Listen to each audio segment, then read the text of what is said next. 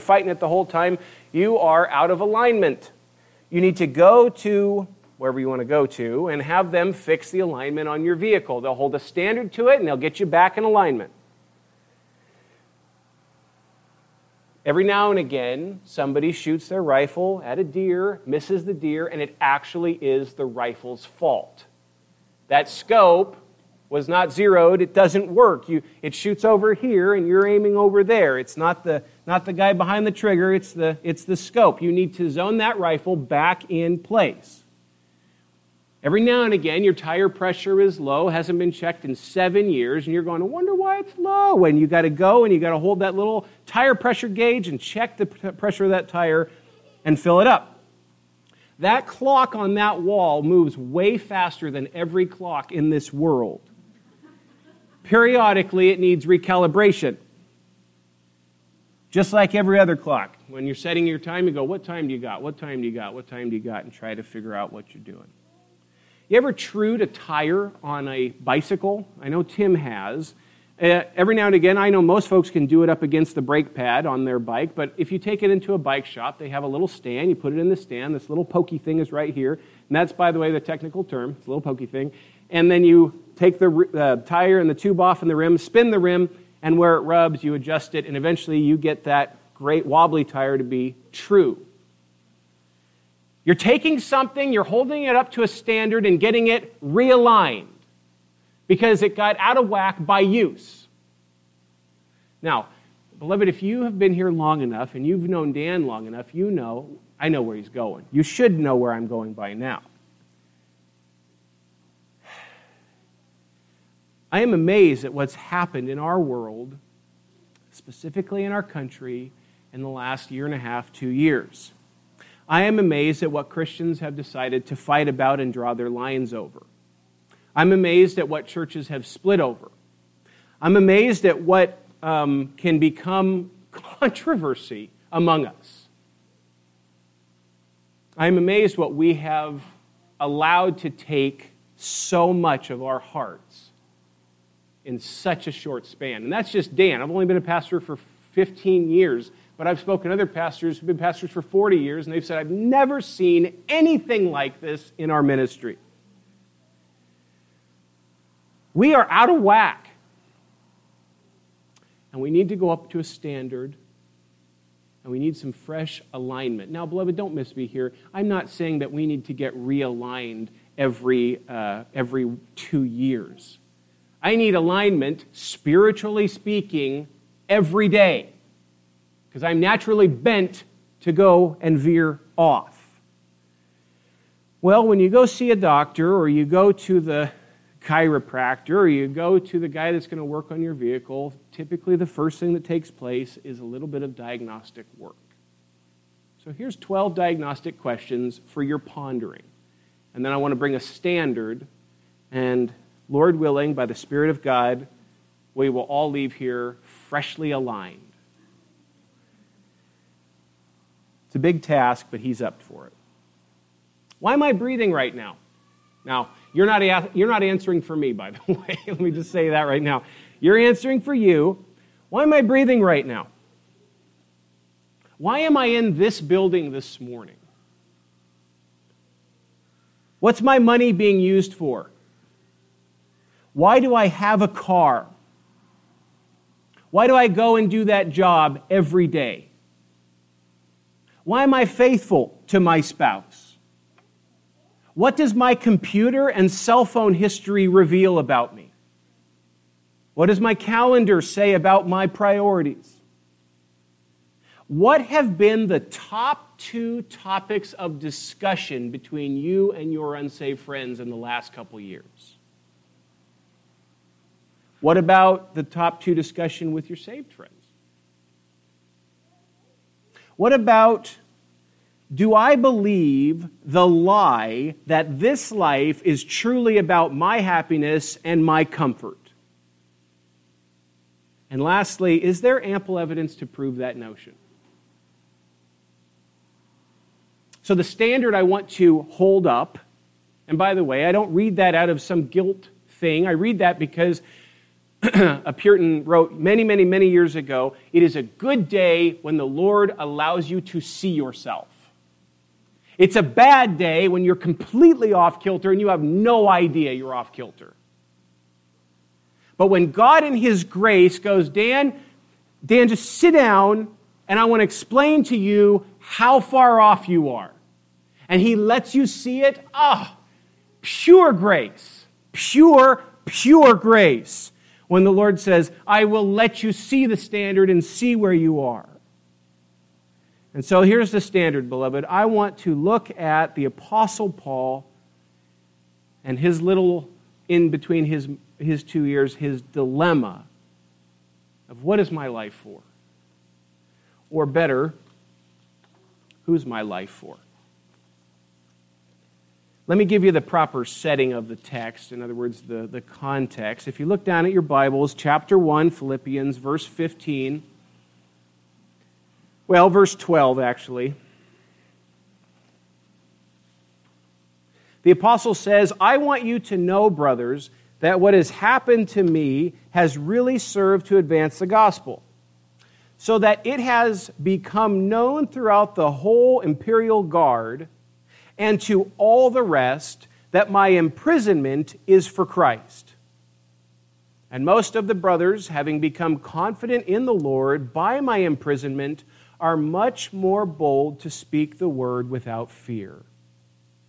Some indeed, now listen to this, this is wild. Some indeed preach Christ from envy and rivalry, but others from goodwill. The latter do it out of love, knowing that I am put here for the defense of the gospel. But the former proclaim Christ out of selfish ambition, not sincerely, but thinking to afflict me in my imprisonment. What then?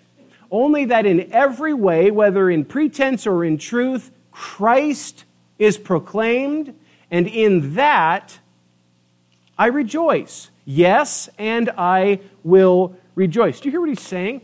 He's saying there are people, so Paul's in prison, there are people out there preaching, and some of the people are preaching out of selfish ambition with a desire to actually do harm to Paul. Now you go, so are they saved or unsaved? The text doesn't say doesn't answer that, and it doesn't say heresy either. It doesn't say they're preaching a false gospel. He says some preach Christ out of. So he's letting us see maybe the inward motivation of these people. They are preaching Christ on purpose in order to do harm to the Apostle Paul. At the same time, there are some who are preaching Christ with pure motives. They love me, they love the gospel, they love this lost world, and they love the church. And so, on behalf of that, they herald the gospel. And then he cuts through the fat really quick and he goes, But either way, what I rejoice in is the gospel's being declared. And in that, I rejoice. Yes, I rejoice. Paul's joy was to see Christ glorified. Now, I know that's, that's um, Christian language. That's language we hear from the pulpit all the time, language we read in books, we hear from other believers, and it can sweep by so fast. But think about that, beloved Christ. The Apostle Paul is saying, My happiness, my joy is seen when Jesus gets honored. Now, by nature, typically, our joy is seen when we are honored. No, no, no. Paul says, I, I, don't, I don't really, I don't care about that at all. My joy is when Jesus gets honored, when he's glorified, when people see him to be great. That's what's important. Not me,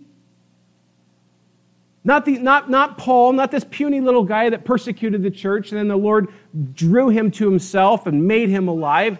No, that's not what this is about. My joy is the honor and glory of Jesus.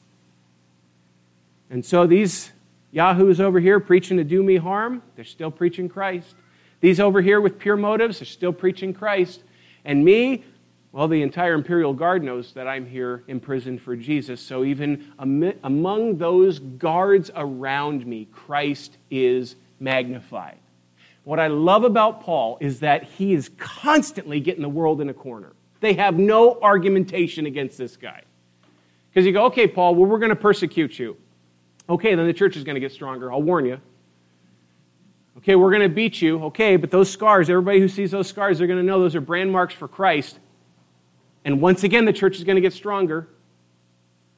Then we might kill you. Then I'll be a martyr for the Lord Jesus. Well, then we're going to just imprison you and hide you out. Then you're going to get a bunch of safeguards. I have no doubt in my mind at some point, the leadership among the imperial guards there, at some point, we're going, I don't know what to do with them. You can't beat them into submission. You can't threaten them into submission. He just keeps coming back, fearless. And so there's your, beloved, there is your foundation, if you will, of the ministry of the Apostle Paul, is a man who is absolutely and totally at ease because God is sovereign over all things.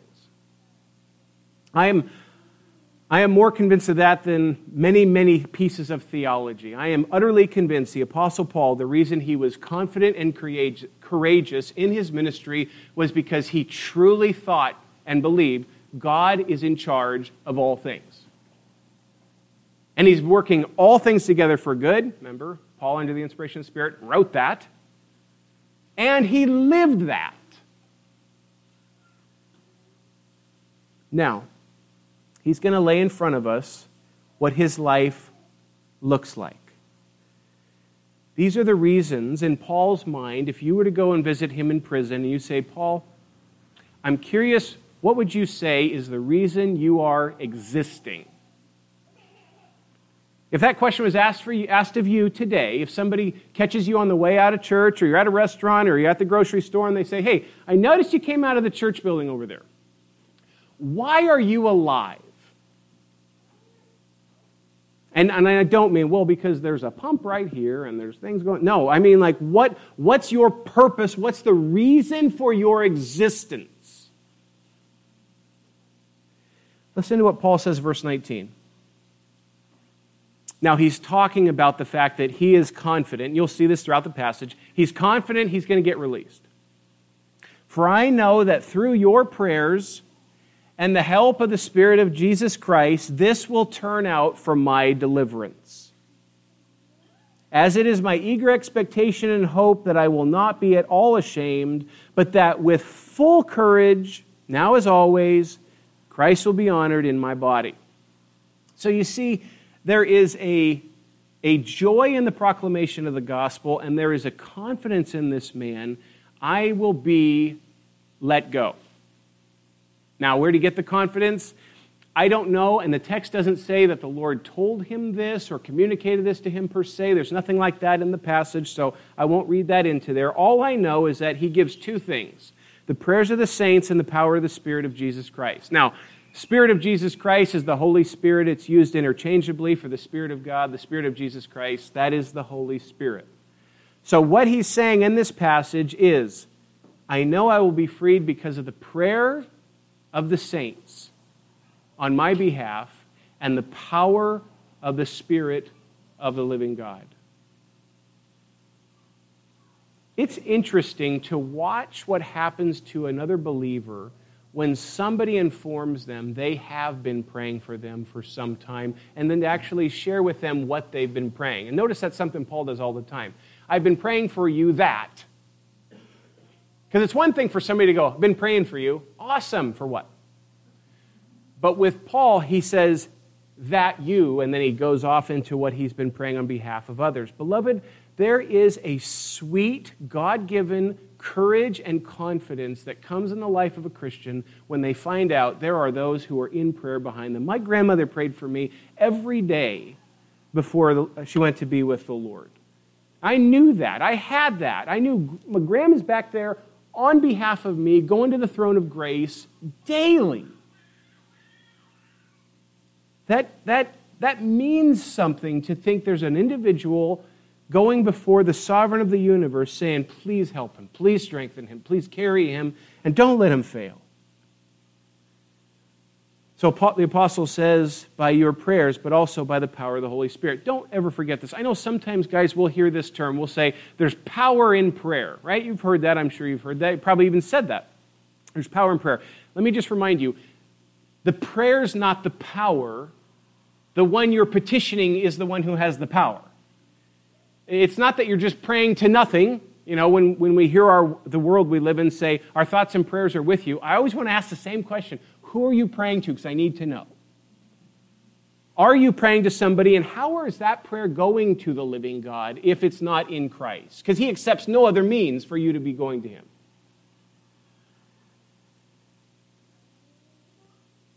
So he says that they are praying on his behalf. It's his eager expectation and hope that this man will not be ashamed, but that with full courage, now as always, Christ will be honored in his body.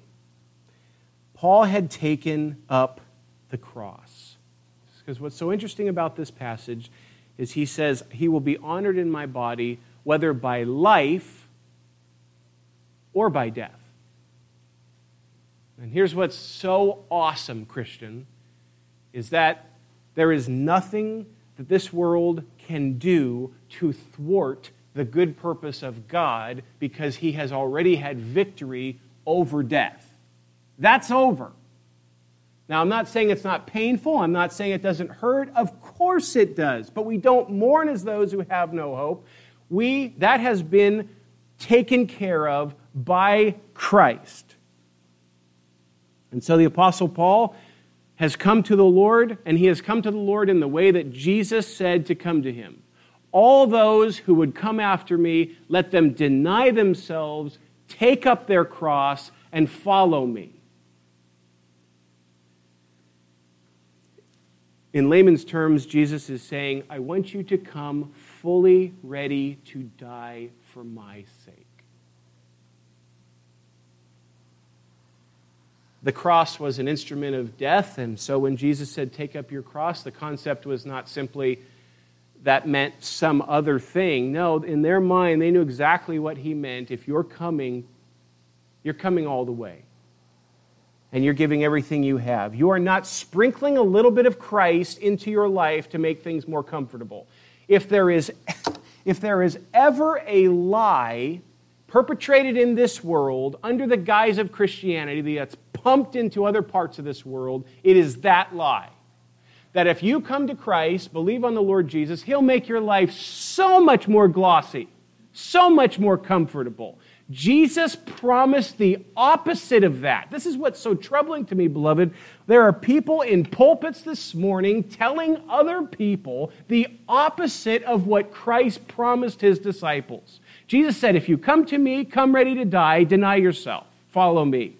And in other pulpits in this land, there are people this morning standing up saying, God wants you to be wealthy. He wants you to be healthy. He wants your happiness more than you want your own happiness. So won't you, won't you just come and come to Him and make God happy? It's the opposite of the discipleship initiative that Jesus set out there. Christ said, either you come, all of you, or you're not worthy of me. I know, guys, that's harsh. I know that at first hearing we go, wow, how are you ever going to make converts? I don't make converts. That's the miracle of regeneration. It's impossible for me to make a convert. That's the work of God. That's why for, for years I have said to you, as the body of Christ, you sitting here are evidence of the miraculous work of the Spirit of God. You shouldn't be here. By nature, you shouldn't be here. Here you are. That is evidence of the power of God in your life. Paul knew this. The Lord told Ananias specifically when Paul was converted he said, He is a chosen instrument of mine, and I will show him what he will suffer for me in his ministry to the Gentiles. From day one, the apostle heard that. And he received it. But there is great courage, and he, his main desire, the main goal of his life is I want to see the glory of Jesus from my living or from my dying. Now, have you ever been in a conversation with somebody? I'm sure you have, where you start talking about one thing And then in that conversation, they tell a story that triggers another story that you've got. So then you tell that story, which triggers another story that they've got. They tell that story. And all of a sudden, you have no idea why you're talking about what you're talking about. One thing led to another. I don't think this is that random, but nonetheless, the passage is fascinating because it's almost like the Apostle Paul jumps to something different. And what he jumps to is an internal dilemma in his own mind and heart. Because he says, I want to honor the Lord. I want my body to be pleasing to him. I want to use my tongue, my feet, my hands, my heart, my soul. I want it for his glory, whether by life or by death. And then we do this big transition into, and I'm not sure which one's better. Well, he is sure, but he opens up. Now, really quick, he's not talking about taking his own life and contemplating that. That's not in the passage. What he's saying is this is the actual discussion he's having in his own heart as he sits there in the prison cell. If I live, that means a lot of use in God's hand. If I die, that means absolute pure joy in the presence of Christ. And please don't miss this point because it's vital to the text. Did you see how many other options he threw out there? Listen, listen to the, what the word says. Look at verse 21. For to me, to live is Christ, and to die is gain. For to me, probably in contrast to the false preachers and teachers, or not false, but the, the ones with impure motives, the ones he was speaking about there, but also specifically just simply stating, but for me, this is where life is at right now. To live is Christ. Christ is the source of my spiritual well being. Jesus said, apart from me, you can do what? Nothing. That nothing is not a little something. He simply is saying, I have nothing apart from him. He is the vine, I am the branch.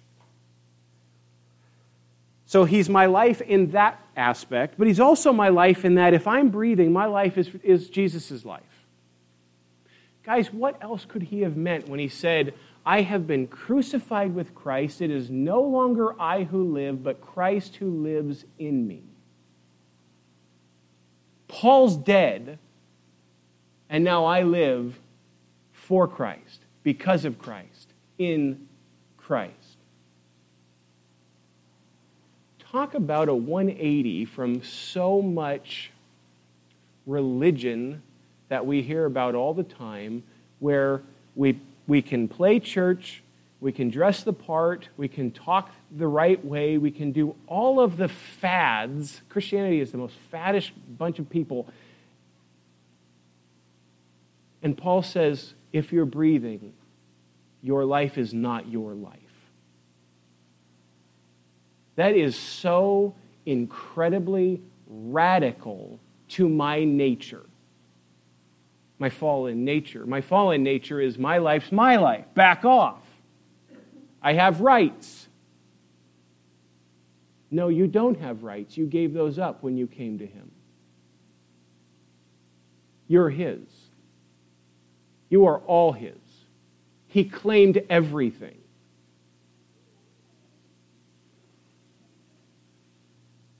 And so to live is Jesus.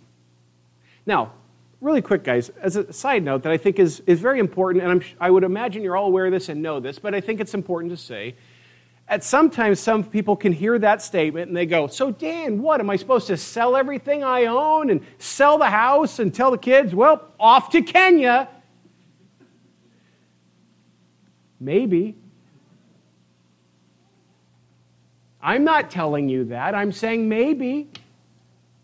I think it would be terrible if I told you, no, that's not what he. What if he is saying that to you? I don't want to stand in the way of that. But that's not what I am saying. That's up to the Spirit of God to put that kind of conviction into your soul. What I'm simply getting at, beloved, is that the issue is not removing things, the issue is seeing what things are for. What's your marriage for? What are your kids for? What's your car for? What, what's all this for? What's, it, what's the reason for it? Why is it there? Why am I breathing? Why am I behind this piece of wood this morning? Why have I been here since early this morning? What's going on? What is the reason for all this activity? Paul says, Jesus. The 12 questions that I asked you at the beginning, Paul sits down and goes, Oh, yeah, Jesus. Uh, yeah, Jesus again. Yes, Jesus again. And he just continues. That's what he's getting at when he says to live is Christ. He's saying every facet of my life, there's not a room in my life where Jesus doesn't get the key to unlock the door. It's all his. Now, I know, beloved, put in the human factor, we go, I mess up every day. I know that's why he died on the cross. But that doesn't, that doesn't cancel it. That doesn't mean that we don't strive and plead with the Lord that more and more of ourselves becomes His all the time. Remember, every last one of us, to some way, somehow, are out of alignment this morning. We are recalibrating by the Word of God. Jesus is not simply an addition to the life, but he is the very center of that life, a, de- a, life devoted to the service of Christ. And Paul says specifically, and this is what is so beautiful about this passage, and let me just say, if you're taking notes, as a side note, it's fascinating to me whenever the Apostle Paul speaks about serving Christ, almost immediately the next passage is the service of the bride of Christ. I, it's just, I'm seeing it in the Word all the time, just in my reading, but also in the study coming here before you guys. When Paul brings up the service of Jesus, so fast he makes a beeline to the service of the church, the body of Christ. Which doesn't that make sense when you go, How could I serve Jesus? The answer you serve the people of Christ, you serve the body of Christ, you serve the church. And so the Apostle Paul in this passage, he says, If I stay, that means fruitful labor. Look at verse 22. If I'm to live in the flesh, that means fruitful labor for me, yet which I shall choose, I cannot tell. I'm hard pressed between the two. Now, I love what he says here because all of us, I hope, would say amen. My desire is to depart and be with Christ, for that is far better. Beloved, what does the world do with a batch of people that see death as far better? Good luck threatening the church. But within this little dilemma in his mind, he says, I'm hard pressed between the two. He says, But to remain in the flesh, verse 24, to remain in the flesh is more necessary on your account. There it is, beloved. You see that for the church. Convinced of this, I know that I will remain and continue with you all for your progress and joy in the faith. I will continue with you for your progress and joy in the faith. If you're keeping notes, 2 Corinthians chapter 5 verses 1 to 9. I'm not going to turn and read read to there. It's basically a parallel passage along with this passage here in Philippians. 2 Corinthians 5 1 to 9. That's the classic one. To be absent from the body is to be present with the Lord just to show that when you die, there's no soul sleep, there's no weird waiting period like a lot of the cults want to argue for. No, when you die, you are with the Lord Jesus Christ. Jesus said, Today you will be with me in paradise, to the thief on the cross. Paul says, If you're absent from the body, you're present with the Lord. When your loved one in Christ dies, boom, Christ. Dan Mason gets hit by a bus this morning, Jesus, instantly which the Apostle Paul says far, far better. Death in Christ is far better. And so, what I love is he lands the plane here and goes, Therefore, I'm an instrument in the hand of God. So, if you look at 25, it says, Convinced of this, I know I'll remain and continue with you all for your progress and joy in the faith.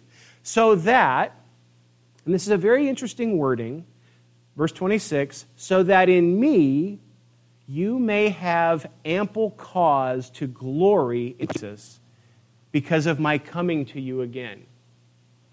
Now, uh, it, I understand that it would, it would feel like a, an arrogant statement if we were to make this comment, but Let me just put it in more of a general way of putting it. Beloved, think about this. You, there would be a reason for people to give glory to Christ because of what they have seen in you. What an honor to think of a man worthy of the wrath of God to be used for the glory and honor of Christ. Dan Mason deserves the wrath of God so much. And then for him to call me from death to life, make me his own, call me a son, and then commission me to herald this good news is overwhelming. And so the apostle saw himself, therefore, I'm an instrument in the hand of God, and I want to be the best instrument I can in His hand for His glory, because this, this tiny little span of life, very short for some, maybe a little longer for others, and most land in the middle, this little span of life is so quick that He gives us to honor His name. Convinced God will sustain him, Paul says, stay in the course, stay on the task, and I will see the progress and joy of God's people. And in me, they'll have ample reason to glory in Jesus. It is a very powerful thought to think that God can use a redeemed, sinful man in such an incredible way. And Paul closes by saying he has plans of visiting him again. So, as we draw this to a conclusion, I have a couple thoughts that I want to draw your attention to. Remember, we're, we're recalibrating a bit. Perhaps the Spirit of God has put his hand on something in your life and you're already aware of it right now. And either one of two things, you're going, no, not me, not now. Or God, in his gracious way, has shown you where he wants you to hear him. Beloved, I am getting more and more fascinated in my own heart and, and life, but also watching this world at the futility of the pursuit of this life for this life's sake. And I'm not looking down on anybody. I see it in my own heart. I know my nature. I know the shiny things of this world are beautiful to me. But the futility of them the more deaths I see, the more people I stand grieving, knowing that all the dollars in the world, all the, all the cars, all of the prestige, all of the things this world can afford, all the power that you gave so much for means nothing. It all stays. You ever watched a dog try to catch its tail? I'm one of those that actually is kind of interested. Like, I almost got it. I almost got it. And you go, this is the most futile thing I've ever seen. And then I see my own heart chasing after this life, thinking I'm actually going to keep what I get. And the dog watches me going, what an idiot.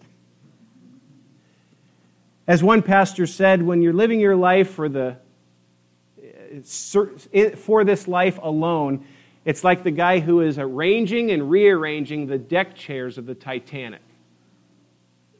What an act of absolute futility to live this life for this life's sake. And so here's the main punch you were designed, I was designed to live for somebody else. And the life from this world on a daily basis is you were designed for you. Couldn't be farther from the truth. Beloved, you were designed for another.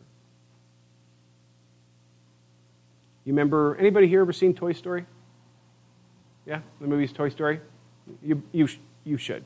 Um, remember when, when uh, uh, Andy, or not Andy, but the, uh, the cowboy, Woody, lifts up his shoe. Remember what's on the bottom of the shoe? Andy. Why? Andy owns him. Beloved, if you're in Christ, lift up your shoe right now. I'm just kidding. you're marked. You're not yours. Jesus has full rights to you.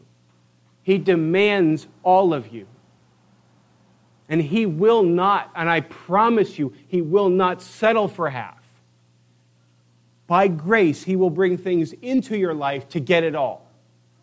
He disciplines those whom He loves. You're all His if you are His. And so I close with this specifically to you moms, but obviously this applies to everybody in the room if you're a believer. A Christ centered mom is a powerful weapon in the hand of God. And now, again, that's true for dads, but that's June. To you moms, I do believe, I am convinced of this as one who's married to a mom, who has a mom, and who ministers to moms. There is a particular special place for a Christian mother in the life of her family and in the life of the church. And so, Lord, bless you, sisters. And my prayer is that you would be powerhouse Christian women who are centered on the gospel, who recognize your life's not your life, and it is for Christ. Whether you live or whether you die, the passion of your soul is I will see Christ honored in my being.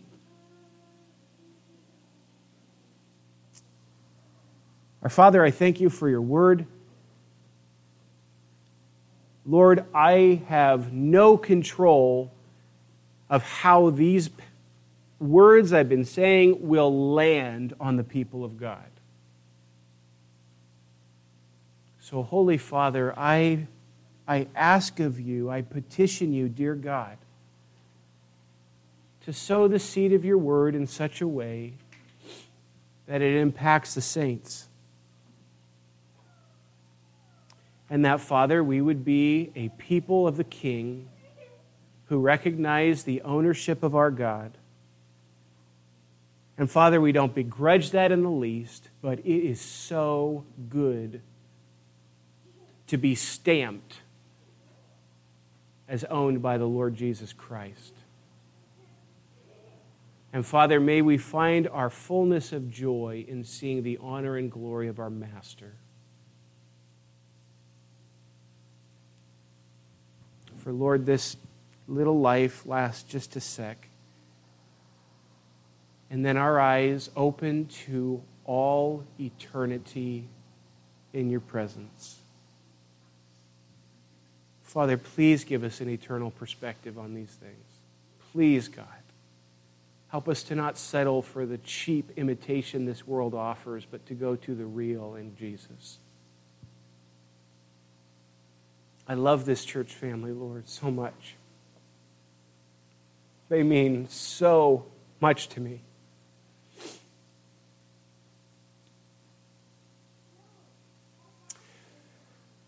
so, Father, I ask of you to make us holy. Progressively, Father, make us holy. That we might see the glory and honor of Jesus in this little fellowship here, Father. And so it is for his name and in his name I ask this. Amen.